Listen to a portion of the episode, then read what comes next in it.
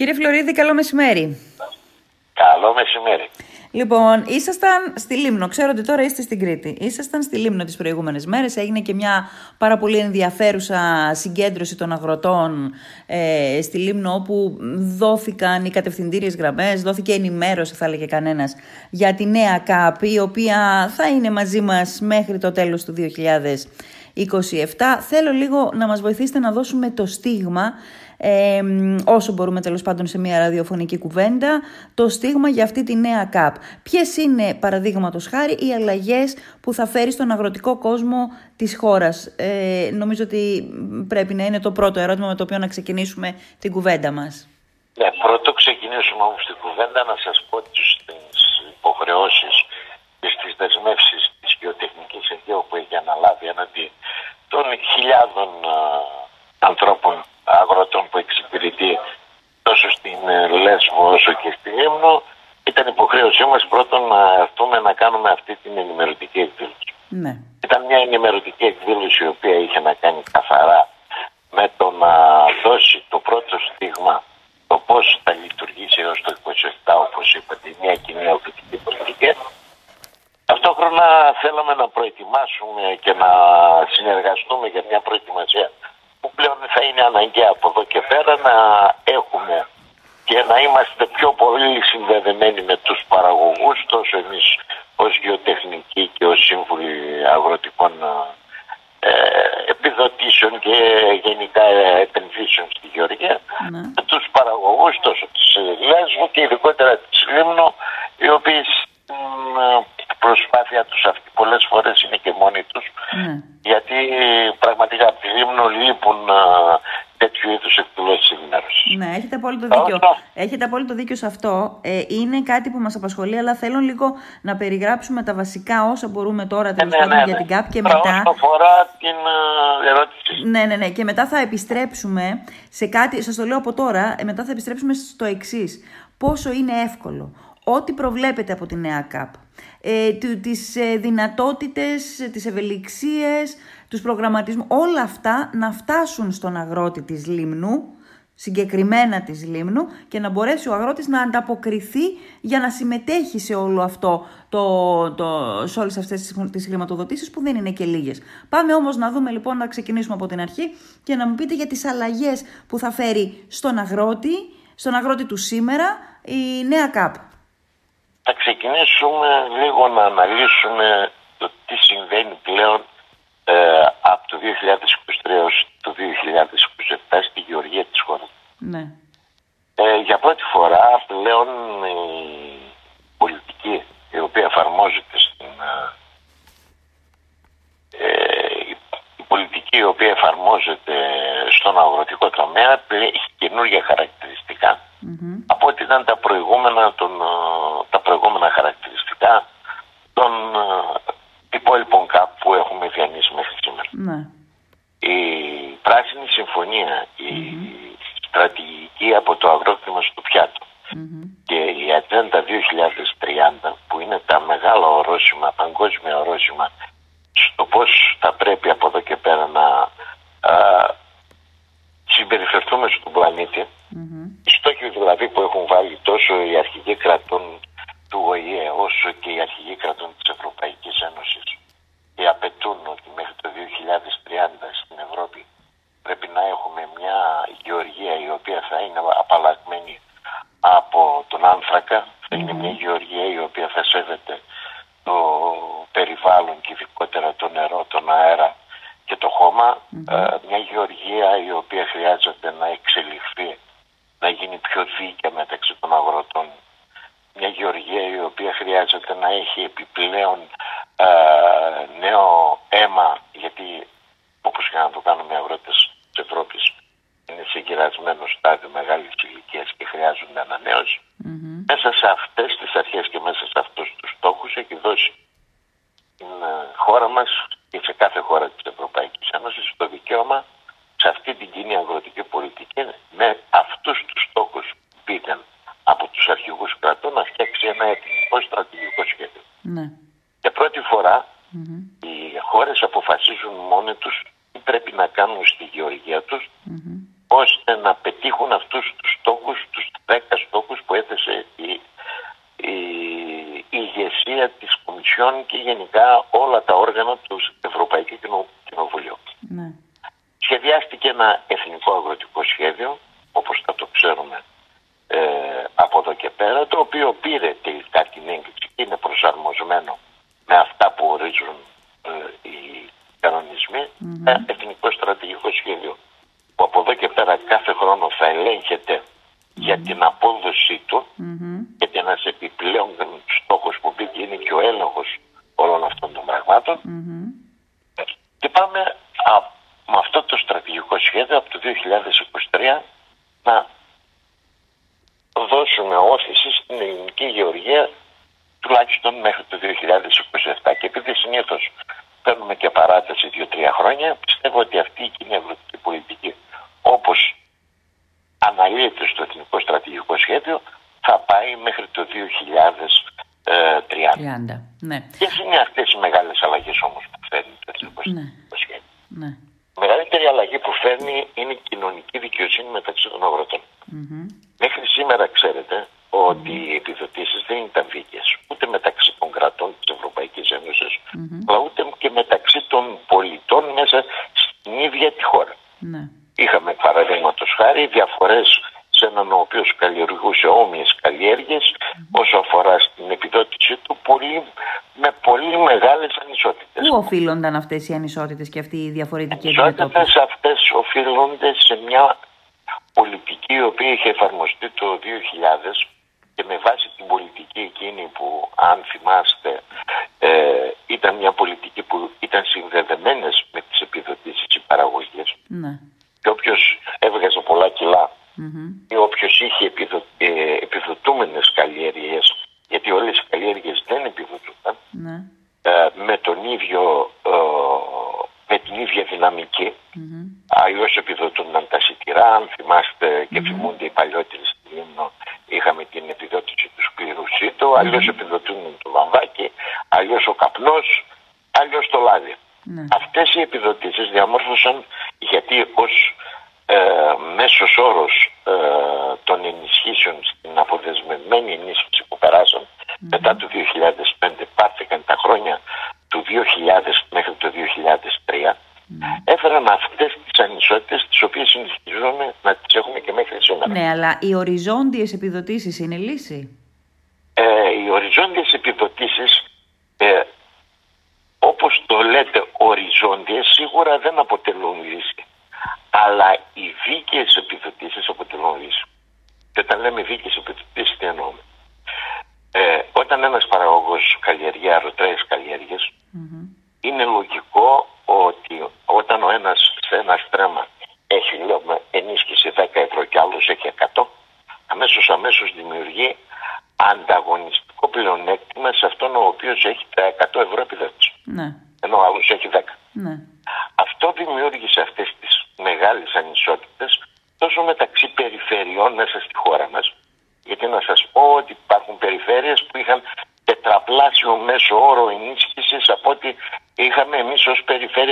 you know, I'm like,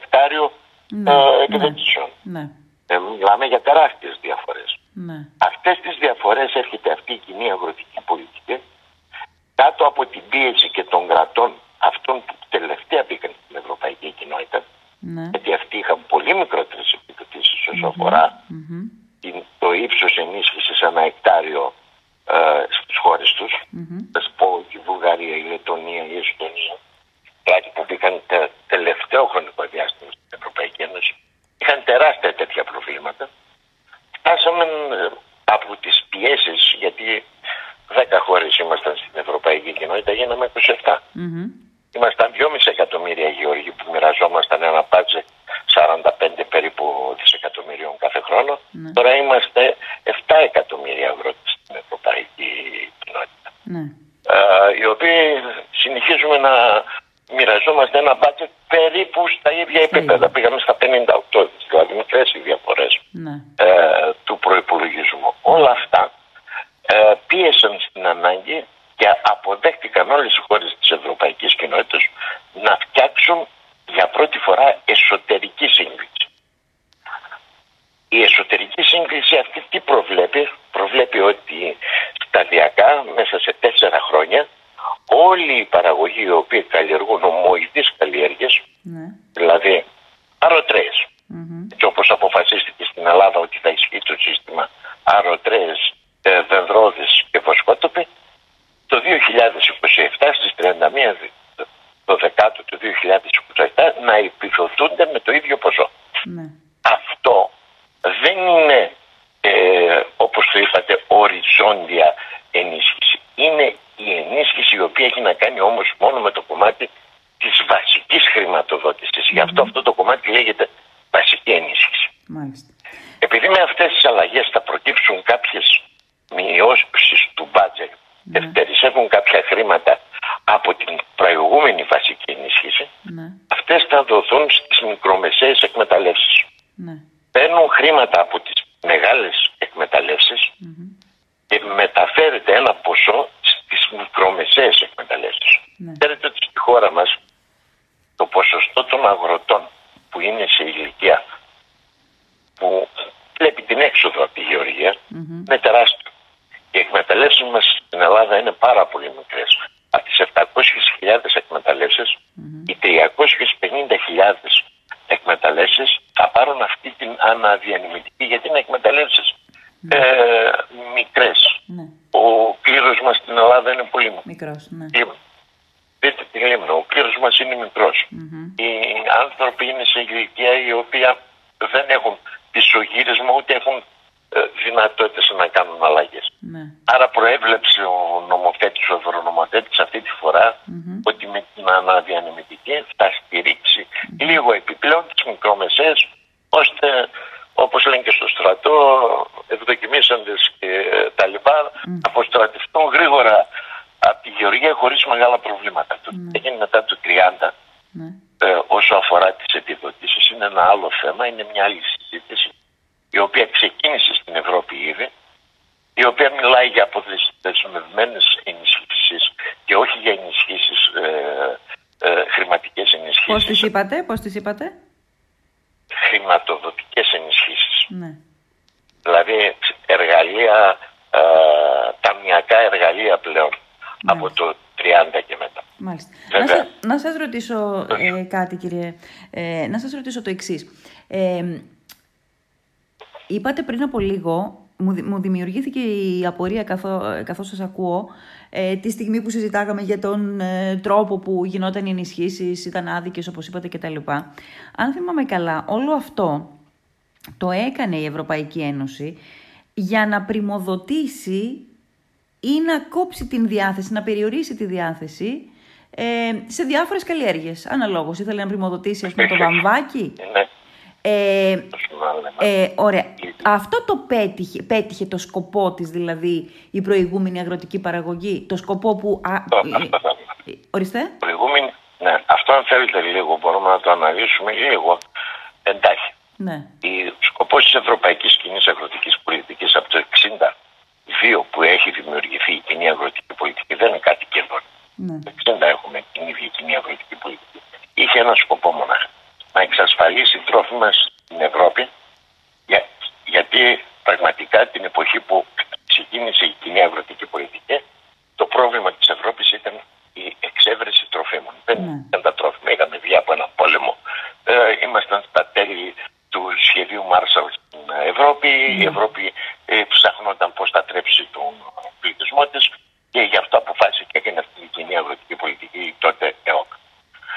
Το 1984 όμως Ναι. για πρώτη φορά η Ευρώπη γίνεται αυτάρκης σε προϊόντα. Ναι. Από το 1984 και μετά Μμμ. ξεκινάει και είναι και η μεγαλύτερη εξαγωγό- εξαγωγός ε, αγροτικών προϊόντων του πλανήτη. Ναι. Η Ευρωπαϊκή Ένωση αυτή τη στιγμή έχει 180 δις περίπου κάθε χρόνο ετήσιο τζίρο εξαγωγών σε αγροτικά προϊόντα. Μμμ. Άρα η Ευρώπη γίνεται αυτάρκης. Ναι. Εκεί που φτάνουμε στην αυτάρκεια των αγροτικών προϊόντων, όταν αλλάζουν οι στόχοι της ευρωπαϊκής κοινότητας και αυτό περάσαμε από τις επιδοτήσεις οι οποίες ήταν συνδεδεμένες με την ποσότητα και, και έκλεισε εκείνος ο κύκλος και πάμε σε έναν άλλον κύκλο ο οποίος βάζει άλλες προτεραιότητες. Ναι. Τα προτεραιότητα έβαλε η, η κοινή αγροτική πολιτική όταν πήγαμε μετά το 2005 στις αποδεσμευμένες ενισχύσεις το περιβάλλον. Ναι.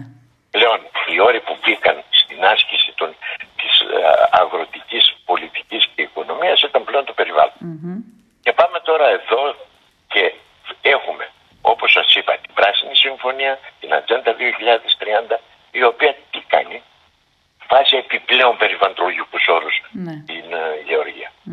Και ένα μεγάλο κομμάτι των ενισχύσεων που παίρναν οι αγρότες μέχρι σήμερα και το παίρναν για περιβαλλοντολογικούς λόγους, γιατί ήταν αυτοί οι οποίοι διατηρούν την ύπεθρο, διατηρούν Ναι. την ε, ε, πανίδα, δια- διατηρούν την ε, συνοχή του, τη βιοπικιλότητα.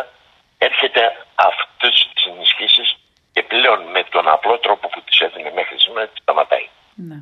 λέει ότι πλέον αυτές είναι υποχρεώσεις μας και αν θέλουμε να χρηματοδοτηθούμε πρέπει να βάλουμε περισσότερο περιβάλλον στη γεωργία. Ναι. Οπότε Μάλιστα. αρχείται πλέον το κλασικό πρασίνισμα που ξέραμε μέχρι σήμερα. Μμμ.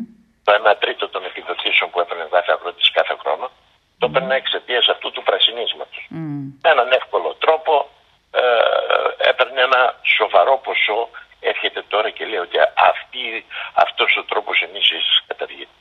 Στη θέση αυτού δημιουργεί ένα άλλο σύστημα επιδοτήσεων με επιπλέον περιβαλλοντολογικές υποχρεώσεις που από εδώ και πέρα θα τις ξέρουμε ως οικοσκήνη, οικοσυστήματα που πρέπει να τηρεί ο κάθε γεωργός στην εκμετάλλευσή του αν θέλει να έχει πρόσβαση στο νέο πρασίνισμα που έρχεται από εδώ και πέρα. Και είναι η μεγαλύτερη αλλαγή που έχουμε αυτή τη στιγμή σε αυτή την κοινή γεωργική πολιτική. Ναι. Από το 23 μέχρι το 27 αυτή είναι η μεγάλη αλλαγή που έχουμε στην ε, αγροτική πολιτική. Μάλιστα. Η διαφορά στο πρασίνισμα. Αλλαγή. Η διαφορά στο πράσινο.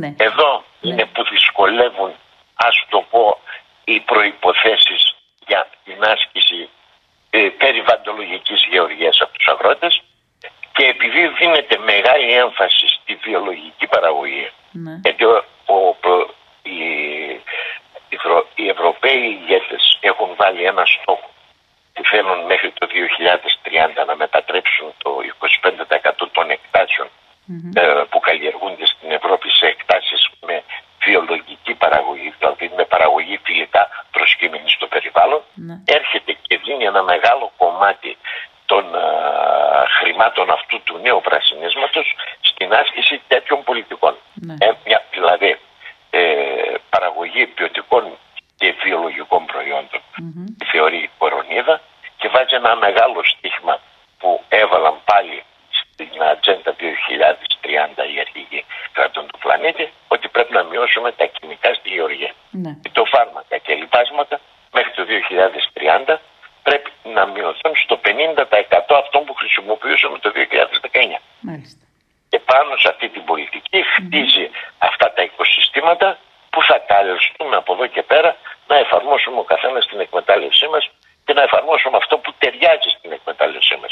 Γιατί κάθε εκμετάλλευση είναι διαφορετική, άλλα, άλλα πράγματα ισχύουν στην καλλιέργεια των σιτηρών, άλλα μπορούν να ισχύσουν στι καλλιέργειε του βάμβακου ή του, του ε, καλαμποκιού, άλλα στον ελαιόνα, άλλα στα εγωπρόβατα. Μάλιστα. Άρα λοιπόν. Όμως, Ναι. για όλες αυτές τις κατηγορίες και τις βαθμίδες υπάρχει τρόπος και υπάρχει η πρόσβαση οι γεωργοί οι οποίοι θέλουν πραγματικά να α, συμβιβαστούν με αυτές τις περιβαλλοντολογικές δεσμεύσεις να έχουν πρόσβαση και στη χρηματοδότηση του πρασινίσματος όπως είχαν τα προηγούμενα χρόνια. Πολύ ωραία. Ε, άρα λοιπόν, πιο ε, φιλοπεριβαλλοντολογική α, μ, αγροτική πολιτική, ε, ε, πιο έξυπνη Στρατηγία. και πιο καινοτόμα φαντάζομαι ή για να το πω καλύτερα Όχι. με την χρήση της ε, καινοτομίας. Καινοτομίας. Ε, Μπαίνει και η καινοτομία, μπαίνει και η εκπαίδευση ναι. και συν- σε συνδυασμό όλα αυτά μαζί προσπαθούν να δημιουργήσουν για την τις επόμενες γενιές μια γεωργία η οποία θα έχει στόχο περισσότερο το περιβάλλον όπως είπαμε Ναι. δηλαδή Και, και στρέφεται μόνο σε προϊόντα που α, ε, πάνε για κατανάλωση σε ανθρώπινη ή ε, χρήση ή χρήση ζωοτροφών. Δηλαδή ουσιαστικά οι ενεργειακές καλλιέργειες, οι καλλιέργειες που είχαν άλλους σκοπούς ε, και ε, ήταν ε, καλλιέργειες με μεγάλο αποτύπωμα άνθρακα Ναι. έρχεται αυτή τη στιγμή να τις περιορίσει έχει περιορίσει, ναι. Ναι. θα τις περιορίσει γιατί ανανεώσιμες πηγές ενέργειας μπορούμε να βρούμε και από άλλους mm-hmm. από άλλες μορφές πιο εύκολες δηλαδή το βιοντίζελ ή το ε, επιφέρει ε, ε, όχι τα καλά αποτελέσματα που πιστεύουμε ότι μέχρι τώρα είχαμε από τη χρήση γιατί ε, για να παραχθεί ένα ε, λίτρο βιοντίζελ χρειάζεται να παραχθούν ε, χιλιάδες τόνοι στην ατμόσφαιρα εξαιτίας του ότι η παραγωγή από την οποία παράγεται έχει μεγάλες ε, ανθρακο, ας το πω εκβολές στην ατμόσφαιρα του πλανήτη. Ναι. Ναι. Ε, και με στόχο, όπως είπατε και πιο πριν, κύριε Φλωρίδη, ε, το να γίνει ελκυστική η αγροτική ε, ασχολία, η ανασχόληση, το επάγγελμα του αγρότη και στους νέους ανθρώπους. Γιατί σε λίγο είναι ήδη γερασμένος ο πληθυσμός, ο αγροτικός πληθυσμός της Ευρώπης. Σε λίγο θα είναι ακόμα περισσότερο, άρα χρειάζεται ανατροφοδότηση αυτός ο τομέας. Πραγματικά σε αυτό το τομέα αυτή η άσκηση της κοινής αγροτικής πολιτικής προβλέπει ε, και ε, χρηματοδότηση η οποία φτάνει στο ύψος περίπου των 600 εκατομμυρίων ευρώ για άμεσα μετατροπή ε, και ενίσχυση νέων οι οποίοι θα ασχοληθούν με την υγειοργία στην επόμενη πενταετία. 570 εκατομμύρια περίπου προβλέπονται ότι θα διανεμηθούν σε νέους Αλλά επιπλέον, όπως είπατε, σε αυτή την ε, κοινή άσκηση πολιτικής μπαίνει και ένα επιπλέον ακόμα κομμάτι που είναι η εκπαίδευση των αγροτών. Ναι. Δεν θέλουμε πλέον μονάχα νέου αγρότε, αλλά θέλουμε και εκπαιδευμένου αγρότε. Σωστά. Για να είναι και ανταγωνιστική κιόλας. Ε, ε, ε, είδα από αυτά που μας είπατε, κύριε Φλωρίδη, δύο-τρία πράγματα πολύ βασικά. Δηλαδή, αυτή τη φορά η διαφορά της κοινής αγροτικής πολιτικής είναι ότι εξειδικεύεται και από την κάθε χώρα. Δηλαδή η Ελλάδα έβγαλε το δικό της στρατηγικό αγροτικό σχέδιο, το οποίο, είναι, το οποίο πατάει ουσιαστικά στις δικές της ανάγκες, στις δικές της διαφοροποιήσεις. Ε, ε, ένα άλλο χαρακτηριστικό είναι, και θα σας ρώταγα γι' αυτό, είναι ο έλεγχος γιατί έχουμε περάσει από δεκάδες πακέτα, ευρωπαϊκά πακέτα, εξειδικευμένα ή συνολικά πακέτα που όμως δεν είχαν έλεγχο με τα αποτελέσματα που όλοι γνωρίζουμε. Ε, αυτός ο έλεγχος θα κάνει πιο δύσκολα τα πράγματα όσον αφορά τον αγρότη, γιατί όλα, όλο αυτό τώρα είναι λίγο θεωρητικό όπως το κουβεντιάζουμε. Ναι, ναι. Έχει πολύ μεγάλη σημασία να δούμε πώς... Επειδή εξειδικεύεται σε 123 προγράμματα, ναι. Ε, έχουν σχεδιαστεί για όλο αυτό το πακέτο που συζητάμε ναι. 123, 123 μικρές παρεμβάσεις.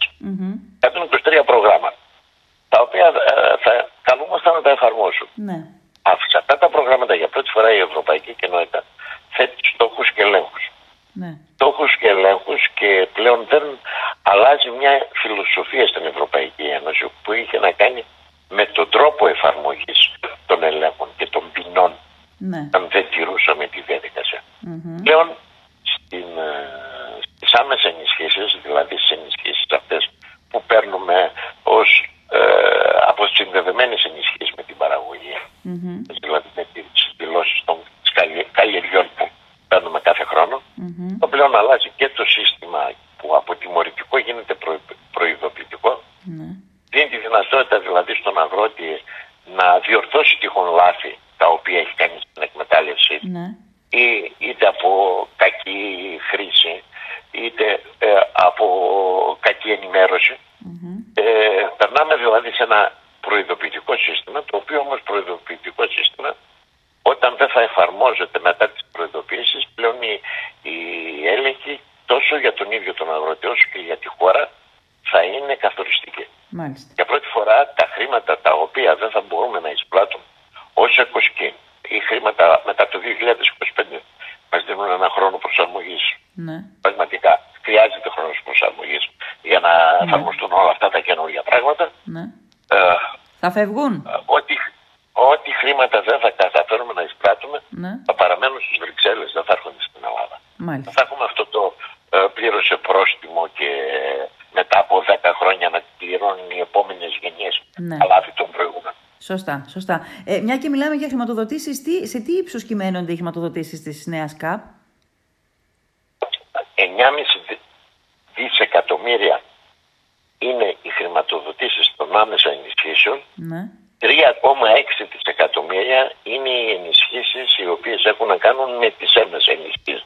Δηλαδή με τα προγράμματα και με τις επενδύσεις στον αγροτικό Δηλαδή τομέα. 13 δισεκατομμύρια πλάς. Ε, Είναι, είναι 13 μαζί με κα- κάποια τομεακά προγράμματα που υπάρχουν Ναι. και τομεακά είναι για την ανάπτυξη των οπροκυπευτικών, των αλλαιοκομικών Ναι. φορέων και γενικά της μελισσοκομείας και με κάποια τομεακά προγράμματα πιστεύουμε ότι, όλοι πιστεύουμε, ε, αν δεν ε, έχουμε κάποιες θεαματικές ε- εξελίξεις ε, μέσω των αναπροσαρμογών που θα γίνουν το 2025 γιατί προβλέπεται ότι κάποια πράγματα μπορεί να μην δουλέψουν σωστά και θα χρειάζεται να γίνουν αναπροσαρμογή Ναι. θα φτάσουν και κοντά στα 15 δισεκατομμύρια ευρώ Μάλιστα, οι χρηματοδοτήσεις Εάν γίνει Exactly. Σωστός τρόπος, αν υπάρχει σωστός τρόπος και σωστή διαχείριση. Στο τέλος αυτής της κοινής αγροτικής πολιτικής, ποια μπορεί να είναι η εικόνα της υπαίθρου της χώρας μας, γενικώς ποιος είναι ο στόχος της χώρας μας μέσω αυτής της κοινής αγροτικής πολιτικής; Ε, κοιτάξτε, δεν μπορώ να πω ότι το Εθνικό Στρατηγικό Σχέδιο ε, καλύπτει όλες τις προσδοκίες που θα μπορούσε να καλύψει ε, στον αγροτικό τομέα. Σχεδιάστηκε πολύ γρήγορα, σχεδιάστηκε πολλές φορές, όχι μόνο από την Ελλάδα, αλλά και, από τα- ε, και από, και από, και από άλλα κράτη της Ευρωπαϊκής Ένωσης. Σχεδιάστηκε γρήγορα, σχεδιάστηκε κάτω από πίεση. Ξέρετε, είχαμε το Ουκρανικό, είχαμε τη διατροφική ε, πρόβλημα, είχαμε το, εμείς ε, είχαμε τα προβλήματα τα οποία δημιούργησε η, η, η προηγούμενη δεκαετία εξαιτία της ύφεσης και της, Ναι. ε, των μνημονιων Και ξέρετε, ίσως η πολιτική αυτή που σχεδιάστηκε θα μπορούσε να ήταν πιο καλά σχεδιασμένη, πιο ρεαλιστική, πιο προσιτή στην ελληνική πραγματικότητα. Εμείς στην Ελλάδα δεν έχουμε λύσει βασικά διαρθρωτικά προβλήματα της γεωργίας και πάμε να, και τίνουμε να, λύ- και ζητάμε να λύσουμε, ας το πω, τα ποιοτικά στοιχεία της γεωργίας. Δεν έχουμε ολοκληρώσει εθνικά κτηματολόγια. Ξέρετε, ε, και βλέπετε, χρόνια συζητάμε για ένα δασμό στη Λίμνο, Ναι. ένα δασμό της περιοχής της Ατσικής. Ναι, ναι. Ε, Λόγια ακούμε, λόγια δεν βλέπουμε Ναι. δεν έχουμε λύσει το ιδιοκτησιακό καθεστώς. Το 60% της ελληνικής αγροτικής γης δεν κατέχεται από αγρότες. Κατέχεται και ουσιαστικά οι πόροι του ΠΑΑ, δηλαδή αυτά τα χρήματα που παίρνουμε, τι γίνεται, μεταβιβάζονται σε νίκια, σε άλλες μορφές ε, ε, και σε άλλες ε, επαγγελματικές τάξεις. Ε, υπάρχουν σοβαρά διαρθρωτικά προβλήματα που έχουν να κάνουν με το, με το νερό στη χώρα, με τη διαχείριση του νερού. Ο Αχιλός, ο καημένος ε, από το 80 που ξεκίνησε να εκτρέπεται, από το 60 ξεκίνησε να εκτρέπεται και θα γυρίσει μόνος του τελικά για από λόγια ε, και κουβέντες οι οποίες δεν τέλειωσαν ποτέ στην ε, αγροτική οικονομία Ναι.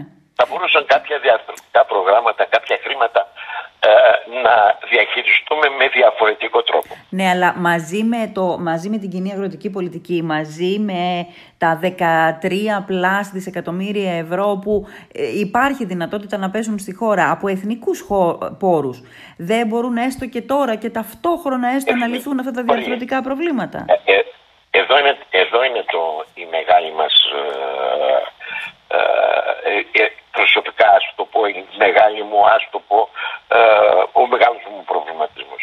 Χρήματα από εθνικού πόρου στην ελληνική γεωργία δεν μπορούν να πέσουν εκτός από τα χρήματα που δίνονται ε, και αυτά κάτω από την έγκριση της ευρωπαϊκής κοινότητας ως δεμήνυμες. Η, η, η κοινή πολιτική στην Ευρώπη είναι ενιαία. Η χρηματοδότηση είναι ενιαία. Οι επιλογές της χρηματοδότησης είναι διαφορετικές.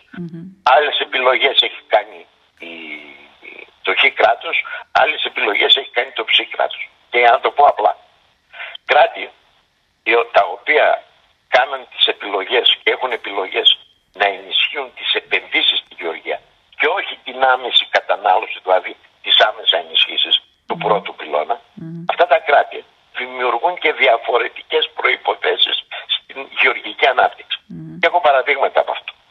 Η Ρουμανία και η Πολωνία τα προηγούμενα χρόνια ε, δεν δίναν άμεσα ενισχύσεις αυτές που ξέρουν κλασικά που παίρνουν οι αγρότες γιατί καλλιεργούν κάποια στρέμματα γης. Ναι. Η Ρουμανία και η Πολωνία σε όποιους έκανε επενδύσεις επιδοτούσε τις επενδύσεις αυτές. Μμμ. σήμερα σε τέτοιο σημείο Ναι. να έχουν γεμίσει την αγορά και σε λίγα χρόνια να εκτοπίσουν και τη Γερμανία και την Ολλανδία στην παραγωγή κράτους. Μάλιστα. Τα μοσχάρια της Ολλανδίας και της ε, ε, Γερμανίας πλέον θα αντικατασταθούν από ρουμάνικα και πολωνέζικα μο- ε, τέτοια. Το ίδιο είχε κάνει και η Πορτογαλία με την Ισπανία όταν είχαν μπει στην Ευρωπαϊκή Κοινότητα. Μμμ. Ξέρετε, μπήκαν μετά από 10 χρόνια από εμά στην Ευρωπαϊκή Κοινότητα. Ναι. Τι κατάφεραν όμω. Δεν μοιράζαν άμεσα ενισχύσει, μοιράζαν έμεσα ενισχύσει. Ε, Επενδύσει στη γεωργία. Και τι κατάφεραν. Κατάφεραν μέσα σε λίγο χρονικό διάστημα να διώξουν τους Ιταλούς από το λάδι. Σήμερα στην παραγωγή λαδιού η Ισπανία πρωτοστατεί στον κόσμο. Ναι. Η, η Ισπανία κατάφερε τους Γάλλους να τους εκτοπίσει από το κρασί.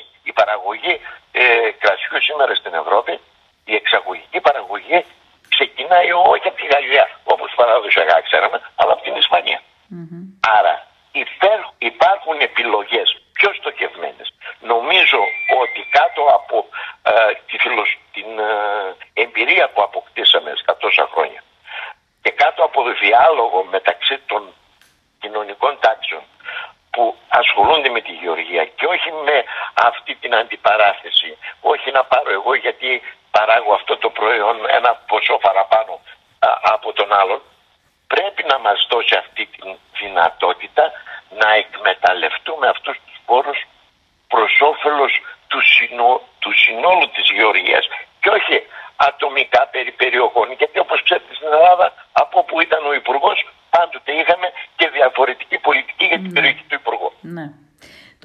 Τώρα, έτσι όπως σας ακούω πραγματικά, νιώθω ότι και στο κομμάτι το αγροτικό, όπως και σε πολλούς τομείς ε, διαχείρισης πολιτικής στην Ελλάδα, δεν ξέρουμε, δεν έχουμε αποφασίσει προς τα που θέλουμε να σπρώξουμε το καράβι. Να στρίψουμε το καράβι. Δεν ξέρουμε τι θέλουμε να κάνουμε. Δεν νομίζω ότι δεν ξέρουμε. Πιστεύω ότι Δεν έχουμε αποφασίσει τι Απλώς- πράγμα. Ποιο είναι το απλώς Έχουμε πρόβλημα. αποφασίσει ότι προτεραιότητες πολλές φορές αλλάζουμε τις προτεραιότητες. Ενώ ξεκινάμε με μια λογική που να Ναι. έχει Αυτό, ε, αυτό. μια κατεύθυνση, Ναι. τη διαδρομή για λόγους αλλάζουμε κατευθύνσεις. Αυτό. Ένα απλό παράδειγμα, να το πούμε της περιοχής μας, σας είπα. Είναι τα έργα τα οποία έχουν προγραμματιστεί με τα δυο νησιά. Ναι. Ναι. Ε, δεν Δικαίως είναι δυνατόν να αναφερθήκατε συζητάμε στο- Για το πράγμα του Τσιπνιά Ναι. για τον, α, και τον αναδασμό Της Ατσικής. ε, περιοχής, της- περιοχής της Ατσικής. Μιλάμε τουλάχιστον Τα ίδια. 20 χρόνια. Τουλάχιστον 20 χρόνια. Ακριβώς. Μιλάμε μια εικοσαετία. Ε, Είναι, ξέρουμε το στόχο. Ξέρουμε ότι μέσα από αυτό μπορούμε να πετύχουμε ανάπτυξη. Αλλά πάντοτε οι προτεραιότητες αλλάζουν στη διαδρομή. Ξέρουμε ότι αν θέλουμε να πετύχουμε στη Γεωργία, στην περιοχή της ε, ε, Λίμνου, ε, στη Λίμνο χαλάσαμε όλη τη βιοπικιλότητα. Η Λίμνος ήταν η πρώτη πανελλαδική περιοχή που τη δεκαετία του 80 ή την δεκαετία του 70 φημιζόταν για τα ποιοτικά προ- και ποσοτικά προϊόντα που παρήγαγε. Ε, είχαμε ε, βαμβάκι λίμνου, ποικιλία η οποία είχε εξαφανιστεί τελείως. Είχαμε το μαυραγάνι, το κρυθάρι, ε, και το μαυραγάνι του στάρι του σπυρό, το λίμνος. Ξαφανίστηκε και αυτό. Είχαμε την, ε, ε, ε, του- ε, ε, ένα σωρό ποικιλίε ε, οι οποίες τείνουν να εξαφανιστούν. Είδαμε και ε, κρυφτήκαμε πίσω από ευρωπαϊκά προϊόντα που έπαιρναν μεγάλες επιδοτήσεις. Ναι. Τι καταφέραμε στην Ελλάδα να κάνουμε, όχι μόνο στην Ύπρο, σε όλη την Ελλάδα. Καπνός, βαμβάκι, ελαιόλαδο. Όλα τα υπόλοιπα έχουν εξαφανιστεί. Μάλιστα. Και ευτυχώ η κτηνοτροφία εξαιτία τη φέτα ε, στα δυο νησιά μα, Ναι. γιατί ξέρετε, είμαστε τα μόνα νησιά που έχουμε το προνόμιο στην παραγωγή φέτα. Μμμ. Ε, αυτά τα δυο ε, καταφέραμε να διατηρηθούμε μέχρι σήμερα όχι εξαιτία τη φυτική παραγωγή, αλλά τη ζωική παραγωγή Μμ. και μια ζωική παραγωγή η οποία αποτελεί και για την Λέσβο και για τη Λίμνο αυτή τη στιγμή την κινητήρια αγροτική δύναμη. Μάλιστα.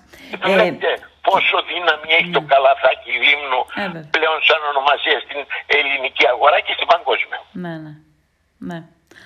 Ε, θέλω να σας πω το εξής. Ε, ε, θα ήθελα πάρα πολύ πραγματικά να, την επόμενη φορά που θα έρθετε στη Λίμνο να βρεθούμε από κοντά και να κάνουμε μια συζήτηση ε, από κοντά. Να λύσουμε απορίες ακροατών, να δούμε τα πράγματα έτσι λίγο να τα θέσουμε ξανά στο τραπέζι έτσι λίγο πιο αναλυτικά και πιο συγκεκριμένα. Αλλά σας είπα και νωρίτερα ότι Τελειώνοντας την κουβέντα, θα ήθελα λίγο. Να, γιατί δεν ξέρω τι, τι ερωτήσεις σας έκαναν οι αγρότες προχτές που είχατε την κουβέντα, που είχατε τη συνάντηση, αλλά εμένα αυτή η απορία που μου δημιουργείται είναι όλο αυτό το καινούριο που βασίζεται και σε στοιχεία της σύγχρονης εποχής, αφομοιώνει, χρησιμοποιεί ε, και πιθανότατα κάποια πράγματα από αυτά να είναι και λίγο ε, πώς να πω, άγνωστα για τους αγρότες. Νιώθουν μόνοι, είπατε, είναι μόνοι, είπατε νωρίτερα.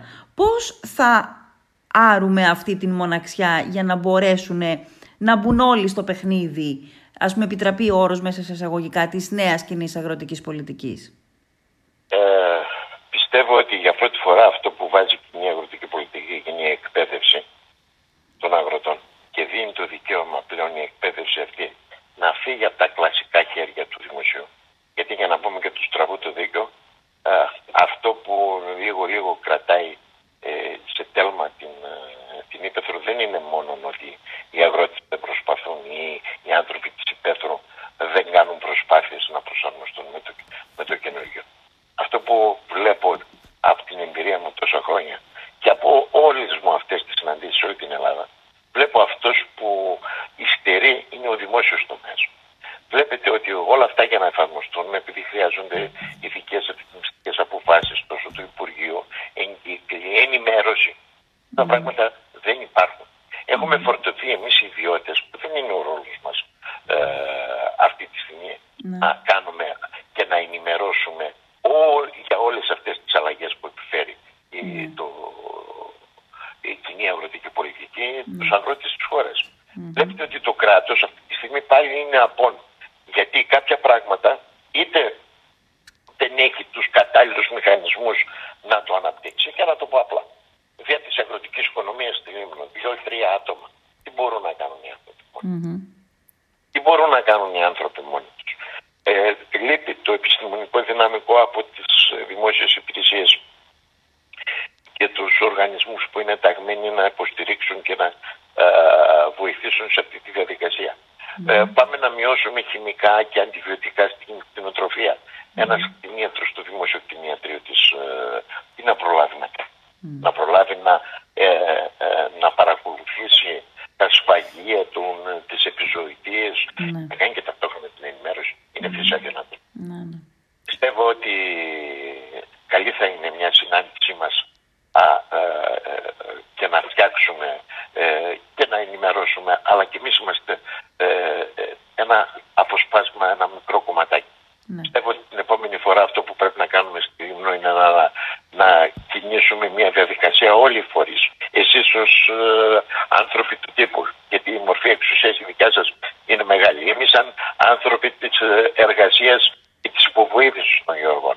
Οι δημόσιοι φορείς κτλ. Πρέπει να ξεκινήσουμε ένα αναπτυξιακό συνέδριο στο οποίο θα δώσουμε κατευθύνσεις τέτοιε για το πού πιστεύουμε ότι πρέπει να επικεντρωθούν οι πολιτικές τόσο από το τοπικού χαρακτήρα, mm-hmm. από τους Δήμους. Οι Δήμοι mm-hmm. έχουν αποκοπεί από την πρωτογενή παραγωγή. Ναι. Οι περιφέρειες όσο το δυνατόν απομακρύνονται. Mm-hmm. Δεν μπορούμε να ολοκληρώσουμε διαχειριστικά σχέδια βοσκοτόπων. Δεν μπορούμε να έχουμε ε, αναπτυξιακά έργα που έχουν να γιατί, κάνουν... Γιατί συμβαίνει αυτό, λείπει το προσωπικό, γιατί συμβαίνει αυτό; Όχι, όχι, όχι. Σας το είπα γιατί.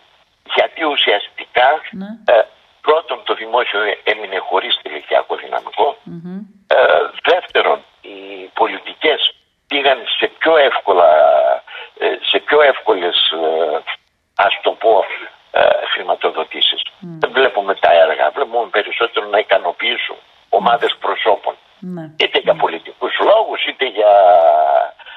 τα λέω έξω από τα δόντια γιατί αυτή είναι η, αυτή είναι η πραγματικότητα. Ναι.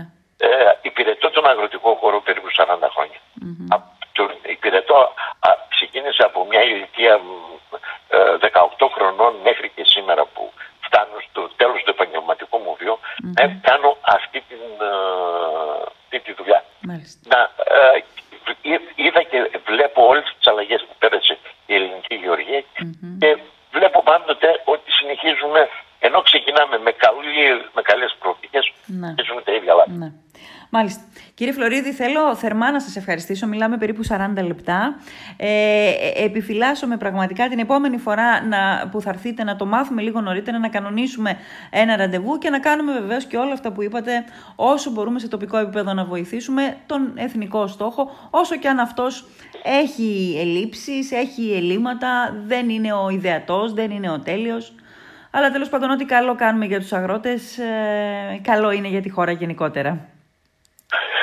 Και εγώ σας ευχαριστώ που μου δώσατε την ευκαιρία ε, και πιστεύω ότι παρόλο που είχαμε αρκετό κόσμο στη συνάντηση την οποία κάναμε ναι. ε, και το παρακολούθησαν και άνθρωποι που ε, δεν ήταν μόνο αγρότες αλλά και άνθρωποι οι οποίοι ασχολούνται με την τοπική αυτοδιοίκηση και λέχτηκαν αυτά που είπαμε ναι. και στην επόμενη ε, σημερινή μας ε, συζήτηση ε, δεσμεύομαι ότι πολύ σύντομα ναι. θα οργανώσουμε κάτι σαν γεωτεχνική που θα έρθει να ε, παντρέψει την εκπαίδευση των γεωργών ναι. αλλά και ένα νέο θεσμό ο οποίος σε λίγο καιρό μπαίνει και υλοποιείται ναι. ε, και θα ήθελα να ενημερώσω και αυτό τους παραγωγούς ότι η γεωτεχνική Αιγαίου έχει πιστοποιηθεί ως, ε, και έχει πάρει έργο ως φορέας ε, γεωργικών συμβουλών ε, ξαναβγαίνουν οι γεωπόνοι στο χωράφι, παλιά έννοια όπως την θεωρούν οι γεωργοί, ξαναβγαίνουν στο χωράφι, αλλά αυτή τη φορά με χρηματοδότηση από το δημόσιο, ε, από την ευρωπαϊκή κοινότητα. Ναι. Και επειδή μέσω αυτής τη διαδικασία πολύ σύντομα θα είμαστε εκεί για να κάνουμε μια ενημερωτική εκδήλωση, πιστεύω ότι η εκδήλωση θα είναι πιο γενική ώστε να καλύψει και τα υπόλοιπα θέματα που μα προβληματίζουν. Ωραία. Ωραία. Ο ρόλος της, ε, της γεωτεχνικής, ο ρόλος της γεωτεχνικής είναι πολύ σημαντικός σε αυτό που είπαμε πριν, να μην νιώθουν οι αγρότες μόνοι τους. Αυτό. Αυτό, αυτό το κενό προσπαθούμε να καλύψουμε ναι. όσο το δυνατόν και αυτό και έχουμε μια συνεχή ανάπτυξη στην εταιρεια με ανθρώπινο δυναμικό, με στελεχειακό δυναμικό.